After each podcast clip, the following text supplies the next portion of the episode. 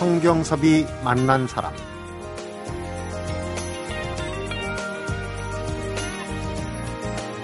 과학 콘서트 저자로 잘 알려진 카이스트의 정재승 교수가 2011년 12월 18일 트위터에 이런 글을 올렸습니다. 사할타자는 왜 사라졌는가? 이 한마디에 58명의 야구 마니아들이 해답 찾기에 나섰습니다. 그리고는 지난 30년간 한국 야구 데이터를 분석해서 4개월 만에 연구 결과를 내놨는데요. 이름하여 백인천 프로젝트입니다. 1982년 프로야구 출범 이후 탄생한 유일한 사할타자죠. 58명이 공저로 책도 냈는데요. 성경섭이 만난 사람, 오늘은 이른바 시민참여과학의 한국 첫 사례로 남게 될 백인천 프로젝트 참여입니다. 58명의 저자 가운데 한 사람입니다. MBC 스포츠 제작국의 이민호 프로듀서를 만나봅니다.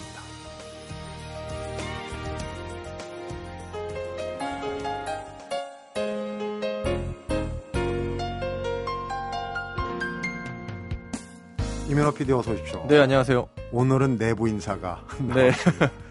절대로 내부 인사라도 짜고 치는 거 아닙니다, 오늘. 네. 백인천 프로젝트. 일단 이름이 근사해요.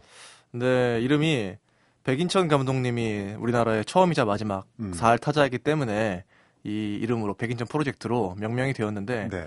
사실 그런데 백인천 감독님이 선수로서 이제 위대한 선수셨지만은 감독으로서는 좀 호불호가 있는 게 사실이지 않습니까? 그렇죠. 네, 네, 그래서 특히 롯데 팬들이 좀 아쉬움을 갖고 있는 게 사실이기 때문에 일부 롯데 팬들은 프로젝트 이름 때문에 참여를 안 한 분들도 계신 걸로 알고 네. 있습니다. 프로야구에 관심을 갖고 몰입하다 보면 또 그 외적인 팬들끼리 또 갈리는 부분도 있고 사실은 또 스포츠가 그런 재미죠. 그렇죠. 뭐 운동장에서만 있는 얘기고 백인천 선수 겸 감독하면 옛날에 이제 지금은 LG 트윈스로 됐지만 전신 MBC 청룡의 감독 겸 4번 타자를 했어요. 맞습니다. 그때 막 활약할 때 사할 쳤을 때 우리 이 PD는 어느 정도의 저는 국민학교, 초등학교도 아니고 국민학교 1학년이었습니다. 초등학교로 개명되기 전에. 그렇죠. 그러면 한국 프로야구 원년부터 그 어린이 야구 회원이라고. 네, 어린이 회원이었습니다, 저도. 그러면 KBO 키드라고 해야 되나요? 예, 베이스볼 키드죠. 네. 그런데 주변에서 이민호 PD 하면은 얘기하면 아실 겁니다. 시청자들도 TV 옛날에 뭐 월드컵 축구나 보면 좀 다른 방식으로 뭔가를 좀 감동이란 요소를 집어넣어서 했어요. 특히 팬들이 아마 기억할 겁니다. 2006년에 한국하고 스위스전에서 편파 판정이 엄청 쏟아져가지고 했는데 그때 이민호 PD의 어떤 무슨 작품을 보고 지금도 팬들이 자료를 보면 눈물을 흘렸다고 그러거든요. 그때 당시 상황을 한번 좀. 네, 그때 뭐 이제 벌써 오래전 얘기지만은 벌써 뭐 7년이나 된 얘기인데 축구는 네모더라고 저희 MBC에서 시리즈로 끝날 해서 때 네네 재밌었어요. 네, 그래서 시청자들이 좀 좋게 많이 봐주셨는데. 당시에 저는 막내급 PD였기 때문에 자막을 맡아서 하고 있었고요. 그때 그 상황에 대해서 축구는 오늘 죽었다. 뭐 축구는 네모다 안에 네네, 오늘 죽었다. 오늘 죽었다 해서 좀 그때 반향이 좀 있었던 적이 있습니다. 네. 정재승 교수가 제가 앞에서 얘기했는데 2011년에 그것도 연말에 트위터에 사할타자가 왜 사라졌는가. 딱 유일하잖아요. 백인천 네. 감독급 선수. 근데 원래 이게 트위터를 자주 하지 않고 어쩌다 열어봤는데 좀 속된 표현입니다만 낚였다면서요? 네, 맞습니다. 교수. 정말 낚였습니다. 저는 트위터를 뭐 예나 지금이나 많이 하는 편은 아닌데요. 그때 그 정재승 교수님을 존경을 해서 팔로우를 하고 있었는데 네. 우연히 열어봤는데 갑자기 뭐 이런 프로젝트를 하려고 하니까 야구에 관심 있는 분들 모일 주말에 이대 앞에 카페로 모이세요라고 일종의 번개를 하신 거죠. 네. 그래서 사실은 아 이거를 갈까 말까. 저 정재승 교수님을 제가 뭐 아는 것도 아니었고 같이 갈 사람도 없었고 좀 긴가민가 하다가 특별히 그날 할 일도 없고 해서 점심시간에 그 카페에 들렀는데 그게 결과적으로는 굉장히 저한테는 좋은 추억으로 남았습니다. 이 PD 말고도 낚인 분들이 꽤 많았다. 한 100명 가까이 됐다. 네. 처음 카페에 갔을 때 사람들이 별로 없어서 아 역시 잘못 왔나 싶었는데 한 명, 두 명 오시기 시작하더니 한 그날만도 60-70명 오셨고요. 그러니까 확 오는 게 아니라 뭔가 긴가 민가 하면 왜냐하면 다들 저랑 비슷한 마음이셨을 것 같아요. 다들 이렇게 혼자서 오신 분들도 많았고. 어떤 마음입니까? 왜 사할타자가 사라졌나 할 때 딱 머릿속에 떠오르는 게 있었어요? 저는 일단 이런 걸 가지고서는 무슨 야구인도 아니고 과학 콘서트 쓰신 과학자분이 한다는 자체가 좀 호기심이 있었고 우선. 네네. 그리고 뭐 그 이유에 대해서는 뭐 저도 이 안에서 내부적으로 이제 하나씩 타파됐던 그런 세간의 속설에 저도 비슷한 생각했었죠. 뭐 네. 투수 분업화라든가 뭐 그런 선수들도 많이 얘기하고 네. 가장 많이 떠올릴 수 있는 그런 정도의 아주 기본적인 생각만 가지고 갔는데 그 시간 한 4개월 동안에 같이 연구하면서 네. 많이 새로운 생각을 갖게 됐죠. 야구하면 일단은 타격전이 재밌어요. 네. 투수전으로 가면 지루하죠. 아무래도 지루한데. 팬들은 좋아하지 않죠. 그런데 이제 투수전보다는 타격전으로 가야 되는데 재미를 본다면 근데 타격도 이제 살이라는 게 굉장히 상징 아닙니까? 네. 제가 알고 있기로도 미국 MLB, 미국 프로야구에서도 4할 때 타자는 역사적으로 한 명밖에 없다고 알고 있거든요. 한 명은 아니고. 한 명은 아니고. 네. 그 전에 1900년대에 이제 야구가 발전하지 않았던 초반에는 드문드문 있었고 그 이후에 이제 한 40년대 이후에는 테드 윌리엄스 한 명 그리고서는 네. 이제 한 70년 이상 없었죠. 왜 그럴까 하는 네. 그런 부분에 궁금증이 있을 거예요. 또 프로젝트라고 그러니까. 네네. 요즘 정확한 얘기인지 모르지만은 국내 프로야구 선수들 수준도 높아졌지만 팬들이 수준이 더 높아지니까 네. 국내 프로야구로는 만족할 수 없다. 그래갖고 이제 미국 프로야구 쪽으로 눈을 돌리는 팬들이 주변에 많이 있어요. 네. 마침 이제 추신 선수도 있고 뭐 그렇죠. 그러니까. 그런데 이제 그런 분위기에서 4할 타자가 왜 사라졌을까? 이런 건 어떻게 보면 야구를 좋아하는 사람으로서는 한번 파헤쳐볼 만한 주제라는 맞습니다. 생각이 들어요. 그러니까 어떤 식으로 한다고 처음엔 목표를 계획을 잡았습니다. 처음에는 그런 목표 자체가 없었습니다. 일단 정재승 교수님이 유명한 분이고 다들 어쨌든 그분의 트위터 멘션을 보고 모인 거니까 그분에 대한 어느 정도의 일종의 호기심이나 존경심이 네. 저처럼 일정 부분 있는 사람들이 모여서 중심은 있었지만은 다들 뭐 초면이고 또 거기 있는 사람들은 책에도 나와 있지만 다들 자기가 세상에서 그래도 자기보다 야구 많이 하는 사람이 별로 없다고 생각하는 나름 네네 네. 나름 그런 부류의 사람들만 모였기 때문에 처음에 그런 중심축 같은 건 그런 목표가 설정된 건 아니고 또 정재승 교수 스타일 자체가 그런 거를 사전에 설정하는 스타일이 아니고 일단 처음에는 너희들끼리 던져놓고 예 네. 뒤죽박죽 해봐라 그런 스타일이었죠. 그러니까 이제 설명만 들으면 야구 집단 지성이에요, 그죠? 네. 나름. 근데 실제로는 직업들이 다 따로 있었을 것 같아요. 어떤 직업들입니까, 예를 들면? 네, 굉장히 다양했는데 일단 저는 뭐 처음에 모이자마자 이메일을 써내라고 했었는데 이메일 중에 관율이라는 이메일이 있길래 보면서 설마 시사 기자인 뭐 청관율 기자인가 했더니 이 공저자이기도 한 정말 청관율 기자 본인이었고. 네. 그러니까 뭐 야구 기자는 정작 한 명도 없었고요. 시사 기자가 있었고, 뭐 의사분도 있었고, 뭐 변호사, 정치부 기자도 있고. 네네. 그리고 뭐 그 외에도 뭐 사서하시는 분들이라든가 번역가, 뭐 과학 기자, 뭐 연구원들 굉장히 다양한 분들이 계셨습니다. 뒤집어 얘기하면은 그만큼 야구 팬들이 다방면에 포진하고 있다는 얘기가 그렇죠. 될 거예요. 이름 참 멋집니다. 영화 제목 같기도 한 이 백인천 프로젝트를 한번 우리도 어떤 내용인지 공유를 좀 오늘 이 시간에 시간은 짧지만 해보도록 하겠습니다. 성경섭이 만난 사람 오늘은 아마추어 과학자들의 집단 연구 사례로 꼽히는 백인천 프로젝트에 참여했던 MBC 스포츠 제작국의 이민호 프로듀서를 만나보고 있습니다.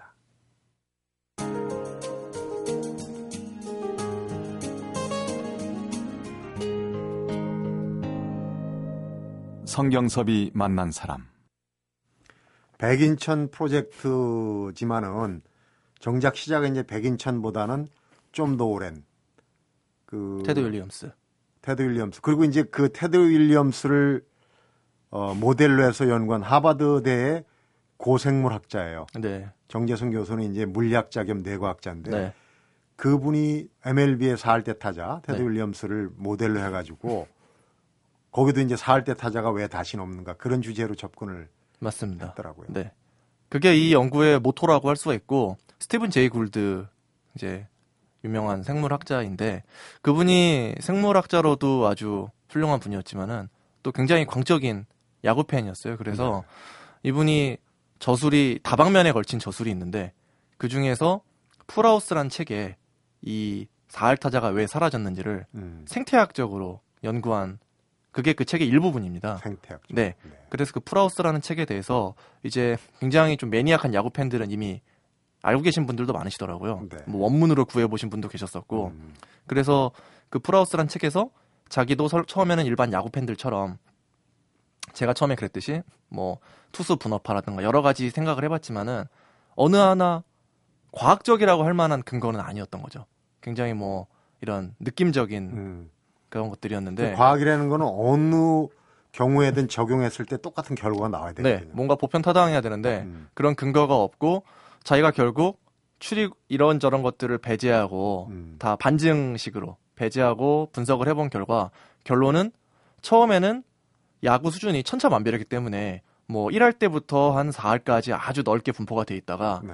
그게 이제 수준이 높아지면서 추려지고 대체로 한 평균 2할 6푼에서 7푼 그 정도의 타자로 수렴이 되더라. 네. 그러니까 그래프가 낮고 완만했던 그래프가 좀 높고 뾰족 솟은 듯한 그래프로 가고 그렇기 때문에 당연히 양 극단에 예전에는 많았던 1할이나 4할 타자가 사라진 것이다. 이런 결론에 이르는 거죠. 그러니까 그 원인에 대해서는 어떤 결론이 나온 게 있습니까? 그러니까 그 원인이 리그 자체가 이제 한마디로 좀 어중이 떠중이들은 다 생태계에서 정리가 되고 그리고 일정 수준 이상만 되는 선수들만 남아서 상향 평준화가 되면서 그런 극단의 예가 사라지게 됐다는 거죠. 통계적으로 볼 때. 네. 생태랑 비슷한 거죠. 그러니까 이제 그런 결론을 백인천 선수를 우리는 모델로 해서 한번 우리도 우리 프로야구 30년 한번 정리해보자 이런 취지. 네, 맞습니다. 그 기본적으로는 그 취지에서 출발을 했고 네. 사실 백인천 프로젝트를 작년에 논문을 냈는데 그 논문도 기본적으로는 굴드의 그 가설을 토대로 우리 쪽에 맞는지 검증한 것을 바탕으로 하고 있습니다. 한국 프로야구를 대상으로 해서 검증을 한 거군요. 네. 우선 뭐 백인천 하면은 이제 원년 어린이 회원 네. 그 이전 혹은 그 이후 뭐 다 이 아는 정도가 다를 텐데 기본적인 것부터 짚고 가죠. 이제 아까 MBC 청룡 당시에 4번 타자 겸 감독인데 그 4할 타율을 어떻게 기록을 했는지 그때 당시 거기서부터 시작을 해야 되겠죠. 네. 뭐 백인천 감독이 사실 4할 타율을 기록을 하셨는데 그때는 우선 지금하고는 좀 상황은 달랐습니다. 구단도 지금은 9개 팀인데 네. 6개 구단밖에 없었고 경기 수도 80경기. 지금에 비해서는 뭐 한 3분의 2 정도의 경기 수. 지금 그러면 133경기를 하니까 네 지금보다 경기 수가 많이 적었고 그래서 일부 선수들은 경기 수가 아무래도 적었으니까 표본이 적으니까 가능했을 것이다 라고 얘기하는 분들도 많고 일정 부분 그 자체는 사실인 것 같습니다. 아무래도 네. 표본이 커지면 커질수록 달성하기가 쉽지는 않을 테니까 그렇겠죠. 뭐 그거는 맞다고 할 수 있고 또 감독이면서 동시에 선수로 뛰어서 그래서 가능했다고 말하는 분도 있고 그래서 더 어려웠을 거라 말하는 분도 있고 네. 아무튼 굉장히 독특한 상황에서 4할을 달성을 하셨죠. 그리고 이제 더 중요한 거는 한국 프로야구 출범 전에 일본 프로야구에서 네. 그런 표현을 하잖아요. 잔뼈가 굵었다고. 네. 20년. 그러니까 이제 그런 상황도 분석을 할 때 전제로 네. 깔았겠죠. 네, 그러니까 한 명 한 명의 특성을 그런 식으로 거기다가 일일이 대입한 건 아니고 백인천 선수도 한 명의 표본으로 넣었지만은 기본적으로 백인천 선수가 일본에서 타격왕까지 하고 온 워낙 뭐 클래스가 있는 선수였기 때문에 뭐 백인천 선수가 4할을 한 게 아무래도 미국 그러니까 우리나라 원년도 미국 프로야구 초창기랑 비슷했던 거죠. 네. 백인천 선수는 다른 선수들하고 처음부터 급이 다른 소위 말하는 외계인급이라고 생태계에 정말 이방의 생태계에서 온 외계인이었다고 보면은 정확할 것 같습니다. 그럼 이제 접근 방식은 어떻게 된 겁니까? 30년간의 기록을 일일이 분석을 했다고 그러는데 네. 어떤 부분에 이제 주안점 아무래도 뭐 타율이나 네. 출루율이나 뭐 이런 걸 다 분석을 했겠죠? 네, 통계적인 분석 툴은 저는 사실 굉장히 무지해서 잘 몰랐는데 분석 툴이 굉장히 많더라고요. 그래서 필요한 거는 원 소스가 되는 메타 데이터가 필요했는데 그거를 우리나라에서는 사실 제공을 잘 안 해줍니다. 미국 같은 경우는 이렇게 많은 통계나 연구가 발달하는 이유 중에 하나가 굉장히 어디서든 기본적인 데이터를 구하기가 쉽다는 게 있는데 네. 우리나라 같은 경우는 그 데이터가 좀 공개가 제대로 안 되고 있어서 그래서 그거를 일일이 야구 대백과 사전을 KBO에서 발간한 게 있습니다. 판매용은 아닌데 그 대백과 사전을 가지고서는 일일이 엑셀 작업을 한 거죠. 사람들이 하나하나씩 다 입력을 해서 입력한 거를 가지고서는 그 데이터를 바탕으로 연구를 통계를 뽑게 된 겁니다. KBO의 어느 창구에 있을 텐데. 아, 그렇죠. 근데 이 연구가 또 의미가 있었던 게 KBO에서도 이 작업에 대해서 감사하다는 얘기를 했던 게 KBO가 준 그 발간한 야구 대백과의 통계가 실제랑 다른 경우가 생각보다 너무 많은 겁니다. 네, 오류가. 저희도 놀랐는데 그 오류가 저희가 발견한 것만 30건이 넘었기 때문에 그 연구 결과를 KBO에 제공을 해드렸거든요. 아유, 얼마나 네. 고맙겠어요. 네. 50몇 명이 달라들어가지고 네, 그렇죠. 다 찾아줬으니까. 그런데 결론적으로 그 굴드의 그런 그 어떤 가설이라고 그럴지 그거하고 우리 한국 프로야구에 사할 때 타자 사라진 거하고는 일치된다고 판단을 한 건가요? 네, 맥락으로는 결국은 같은 맥락에 있다는 결론에 다다르게 됐고 네. 사실은 이거에 대해서 어느 정도 허무해하시는 분들도 있으실 것 같아요. 결국은 미국 연구를 그대로 한 거 아니냐 그런 분들이 계실 수 있는데 저는 그럼에도 불구하고 그 연구를 실제로 적용해서 아무 데이터가 없는 상태였기 때문에 네.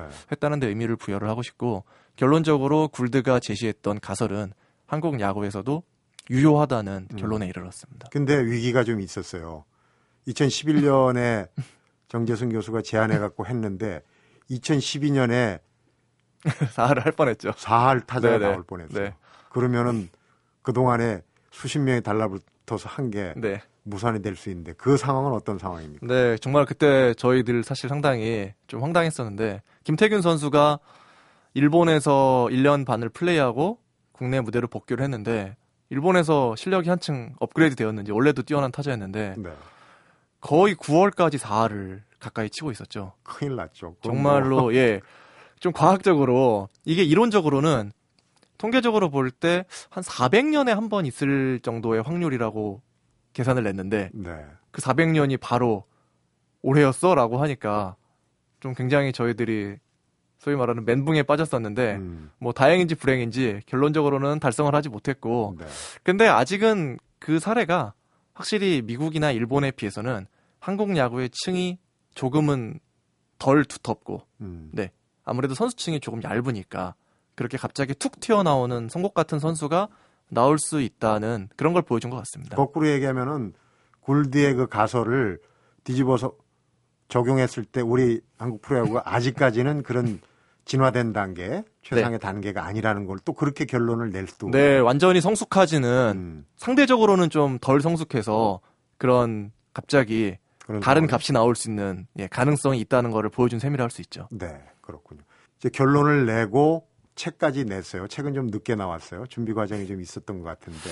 사실은 작년 10월에 뭐 거의 완성은 된 상태였는데 뭔가 좀 내부적으로 더 다듬고 하느라고 올해 출간을 하게 되었고요. 네. 작년에 내었더라면 조금 더 마케팅적으로는 4할의 도전과 더불어서 좀 좋지 않았을까 그런 아쉬움은 있습니다. 근데 이제 외인 부대하네요. 용병들 네. 여기저기서. 백인천 프로젝트를 진행하다 보면 지금 이제 결과가 잘 나왔지만 하는 과정에서는 참 독불 장군도 나왔을 거고 네. 의견 차이도 있을 거고 쉽진 않았을 것 같아요.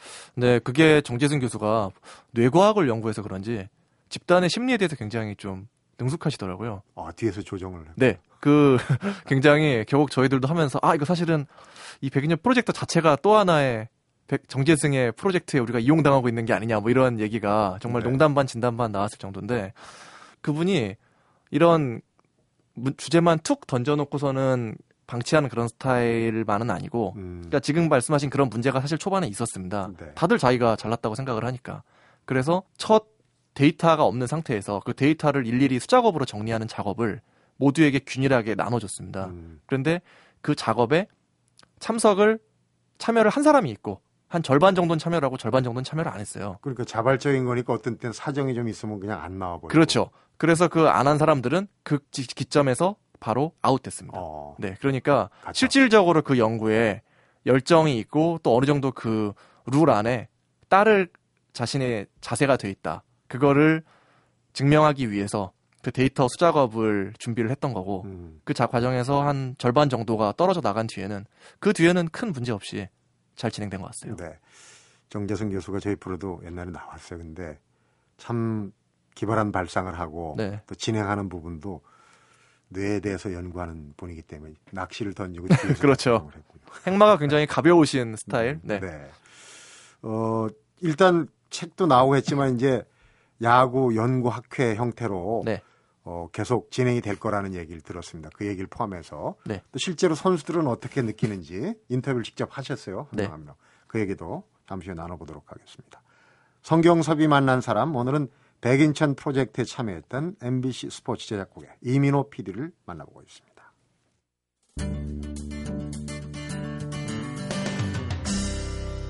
성경섭이 만난 사람. 우선 본인들, 선수 본인들, 이를테면은 양신이라고 부르는 네. 우리 양준혁 선수도 그렇고, 그 다음에 아까 얘기했던 사할 때 최근접했던 김태균 선수도 그렇고, 또 뭐 김현수 선수, 정근우 선수 타격을 하면 내로라는 선수들인데 직접 만나서 인터뷰를 했어요. 네. 하나하나 다 소개하기는 힘들 것 같고 네. 종합을 해서 보면 선수들 본인은 어떻게 봅니까? 살이 가능하다고 보는 겁니까? 거기서 확실히 선수들의 성향이 갈리더라고요. 어떤 그 김성 감독의 아들이시자 해설위원인 김정재 해설위원이 그거를 플러스적인 사고를 하는 선수가 있고 마이너스적인 사고를 하는 선수가 있다고 했는데 3할, 보통 3할이 이제 우수한 타자라고 하지 않습니까? 네. 3할을 지키려고 하는 마인드의 소유자가 있고 3할을 못 밸런스가 깨지더라도 4할에 도전할 수 있는 선수가 있다고 했는데 선수들의 인터뷰에서 볼 때 같은 달인이어도 확실히 지키려고 하는 약간 상당히 좀 그런 거에 좀 부담을 느끼는 스타일이 있었고 네. 예민한 스타일 또 한편으로는 좀 기복이 있긴 하지만은 또 인생에 한번 이런 거를 도전해보는 게 의미 있다고 생각하는 선수도 있고 확실히 그런 나뉘어지긴 하더라고요. 그렇군요. 야구의 핵심은 타율보다도 출루율이다. 이런 이제 통계 요즘 많이 나와요. 네네. 그런 게 많이 나오고 뭐 미국 프로야구에서도 그런데 이 출루율에 신경을 쓰는 그러니까 네. 추신 선수 같은 경우는 타격도 좋지만 출루율이 좋잖아요. 네. 여차하면 몸에 맞기도 하고 나가면 도로하고. 그런 거하고 이 4할 타율하고는 어떤 영향이 있습니까? 아무래도 출루율이 높을수록 당연히 4할 타율의 달성 가능성이 높다고 할 수가 있는데 네. 왜냐면은 안타는 많은데 볼넷이나 그런 몸에 맞는 공이 없는 이치로 같은 스타일은 타수가 너무 많아져서 많아지죠. 안타를 정말 하염없이 많이 쳐도 4할에 도달하기는 좀 쉽지가 않습니다. 그런데 추신 선수처럼 사사구가 많은 선수의 경우에는 양준혁 선수도 굉장히 사사구가 많았던 스타일이고 네. 그런 경우에는 볼넷은 타수에 포함되지 않기 때문에 분모가 적어지게 되고 그러면은 뭐 며칠간의 몰아치기로도 타율이 확 오를 수가 있기 때문에 아무래도 출루율이 높은 선수가 타율이 안정적으로 고타율이 유지가 되죠. 네. 백인천 프로젝트의 핵심입니다. 키워드. 백인천 선수경 감독은 지금 어떻게 지내시는지 또 무슨 얘기를 이 프로젝트에 대해서는 어떤 반응을 보이시는지 그것도 궁금하네요. 백인천 감독님이 사실 굉장히 뭐 제가 개인적으로 뭐 깊은 얘기를 한 건 아닌데 감독님은 일단 본인의 이름을 따서 이런 프로젝트가 30년 뒤에 나왔다는 거에 대해서 굉장히 좀 그렇군요. 감동을 받으신 그래도 네. 네. 감회가 새로우신 그런 눈치였고 최근 또 이 저희 책 덕분인지는 모르겠지만 인터뷰를 많이 하시고 계시거든요. 네. 과거 얘기도 많이 하시고 사실 감독님은 뭐 이렇게 과학적으로 뭐 이렇다 저렇다 이런 거보다는 뭐 정신력, 중독, 기와 혼 이런 거를 굉장히 강조하시는 스타일이긴 한데 그래도 이런 연구 자체에 대해서 애정을 많이 보여주셨고 네. 뭐 이런 식으로도 또 생각할 수 있구나 이런 인상을 받으신 것 같아요. 직접 만나신 거잖아요. 네. 그때 같이 오셨을 때 뵌 거죠. 그러면은 지금 현역 선수들이 후배들이죠. 네. 그때 백인천 선수 때는 타석에 들어가봐야 100차례 안쪽이다. 그때는 네. 오히려 좀 살이 가능하지 않았겠냐 이런 반론을 하는 거에 대해서도 혹시 물어봤습니까? 아 저희가 그렇게 여쭤보지는 않았어요. 뭐 그 분위기가 그렇게 뭐 꼬치꼬치 뭐 돌직구를 날릴 그런 상황까지는 아니었고요. 네. 그런데 저는 개인적으로 백인천 감독님의 그때 실력이었다면은 물론 경기 수가 적었다는 게 굉장히 큰 이유긴 합니다. 진짜 뭐 부인할 수 없는 큰 이유인데 경기 수가 거기서 한 10경기, 20경기 늘어났어도 저는 그래도 4할 달성하셨을 것 같습니다. 지금 보면은 기본적으로 그 당시에 워낙 일본에서도 뭐 타격왕을 하고 왔던 나이가 많았지만 레벨이 다른 선수였기 때문에 그때로 다시 돌아가서 경기 수가 늘어난다고 해도 4할을 충분히 달성할 것 같습니다. 아까 이제 플러스적인 사고가 네. 4할 달성 굉장히 중요하다 그랬는데 기본적으로 야구 선수라면 야구 재능이 있어야 되겠죠. 네. 그런데 4할 달성에 이 네. 프로젝트를 마무리 짓고 갖는 느낌이 선천적인 재능의 부분이 중요한가 아니면 노력의 부분이 중요한가 이런 것도 아마 분석의 어느 틀 중에 하나가 될 것 같아요. 네, 굉장히 팽팽하더라고요. 그 선수들 별로도 뭐 양준혁 선수 같은 경우는 뭐 노력이 뭐 99고 재능은 뭐 1%다 이런 얘기도 했었고 또 아무래도 재능이 많은 사람이 꼭 성공은 아니라도 잠재력의 천장이 높으니까 네 아무래도 4할에는 유리하지 않겠냐 그런 얘기를 했는데 저는 그런 재능과 노력 이것도 어떻게 보면 재능의 일부라면 일부일 수 있는데 저는 아까 얘기했던 그런 플러스적인 생각을 할 수 있는 재능 이거를 인터뷰였던 김정진 해설위원은 우리가 너무 야구만 가르치지 말고 교육을 통해서 이런 좀 상상력도 풍부하게 하고 그런 게 오히려 더 4할에 도움될 수도 있다는 얘기를 했는데 그런 말씀에 좀 동의를 하는 편입니다. 네. 네, 그러니까 단순히 기술적인 측면뿐만 아니라 일종의 도전 정신이라든가 그런 게 굉장히 중요한 것 같고 실제로 선수들 같은 경우도 아무래도 좀 굉장히 젊을 경우에는 오히려 4할에 대해서 정말 막 하고 싶다 이런 경우가 생각보다는 별로 없었어요. 왜냐하면 아무래도 좀 안정적으로 어느 정도 커리어를 만들고 싶은 마음이 강해서인지 더 의외로 현실적인 모습이었고 네. 상당히 노장 선수들이 어떻게 보면 백인천 감독님도 모든 거를 다 선수로서 이룬 상태에서 마지막으로 마흔에 금자탑을 세운 거잖아요. 고군 무대에서. 네. 그래서 그런지 노장 선수들이 자신의 타격에 대해서 더 깊은 철학도 갖고 있었고 뭐 홍성원 선수라든가 뭐 김태균 선수도 일본 갔다 오고 4할 도전하면서 더 한층 타격에 대해서 생각을 많이 하게 된 눈치였고 그런 모습이 저는 더 좀 노장 선수들이 한 번 더 타격에 대해서 생각하는 모습이 상대적으로 인상적이었던 것 같습니다. 네. 지금 이제 그 프로야구 인기가 뭐 대단합니다. 대단한데 1000만 관중 목표로 지금 열심히 가고 있는데 여성 팬들이 또 크게 한몫을 예전엔 여성 네. 팬들이 룰이 복잡하고 그래갖고 잘 안 봤는데 지금은 네.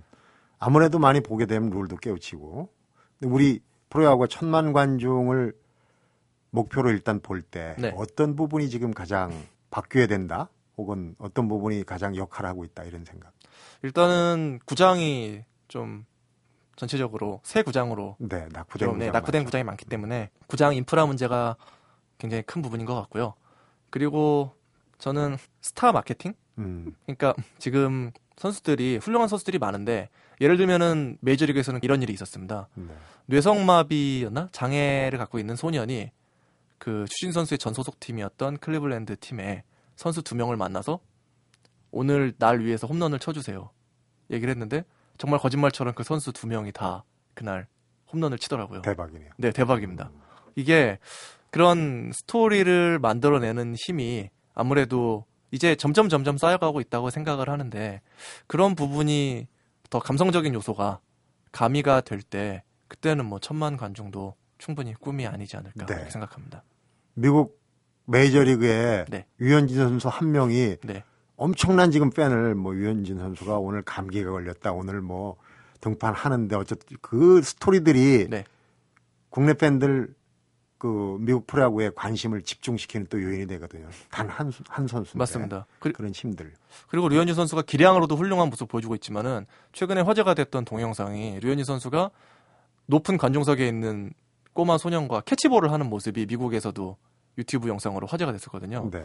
그게 그런데 류현진 선수가 원래 팬 서비스 마인드가 없는 선수도 아니었는데 국내에서는 그런 모습을 볼 기회가 없었던 거죠. 네. 근데 미국에서는 자연스럽게 꼬마 팬과 캐치볼을 하고 그 선수에게 사인을 해주고 정말 보면은 그 꼬마 선수가 굉장히 높은 곳에서 류현진 선수와 뭐 수십 번의 캐치볼을 하는데 한 번도 공도 어긋나지 않고 둘이 정말 프로처럼 합니다. 네. 그러니까 그런 게 문화에 류현진 선수가 자연스럽게 녹아든 결과고 아직은 우리도 조금 더 갖춰야 될 그런 토양인 것 같습니다. 네.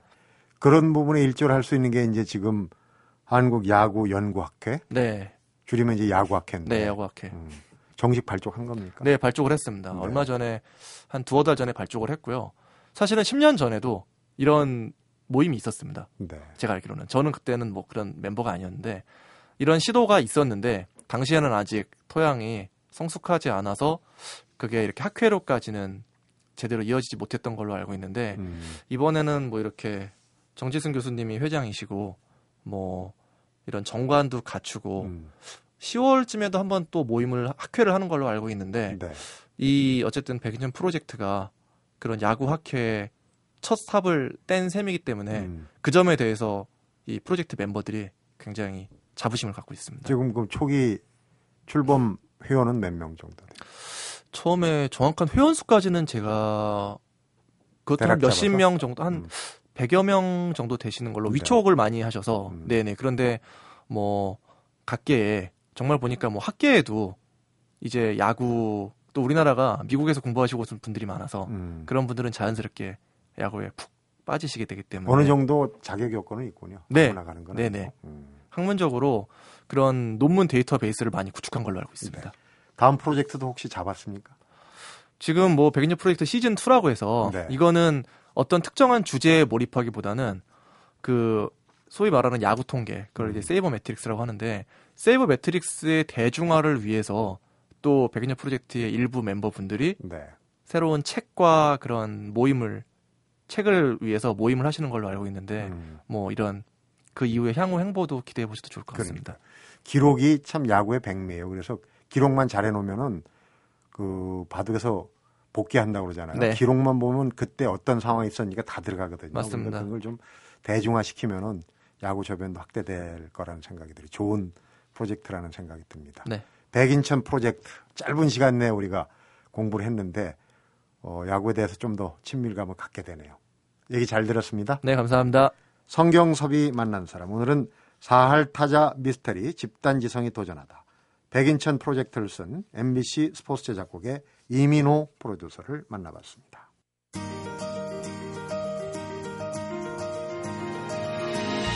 자기가 하는 일에서 인류가 되려면 첫째, 좋아해야 하고 둘째, 미쳐야 하고 셋째, 중독이 돼야 한다. 기술과 레벨보다는 이 세 가지가 중요하다. 스스로 야구 중독자라고 얘기하는 백인천 선수의 말인데요. 기술과 레벨보다는 좋아하고 미쳐야 하고 중독이 돼야 한다. 비단 야구에만 적용되는 건 아니다. 성경섭이 만난 사람 오늘 여기서 인사드립니다.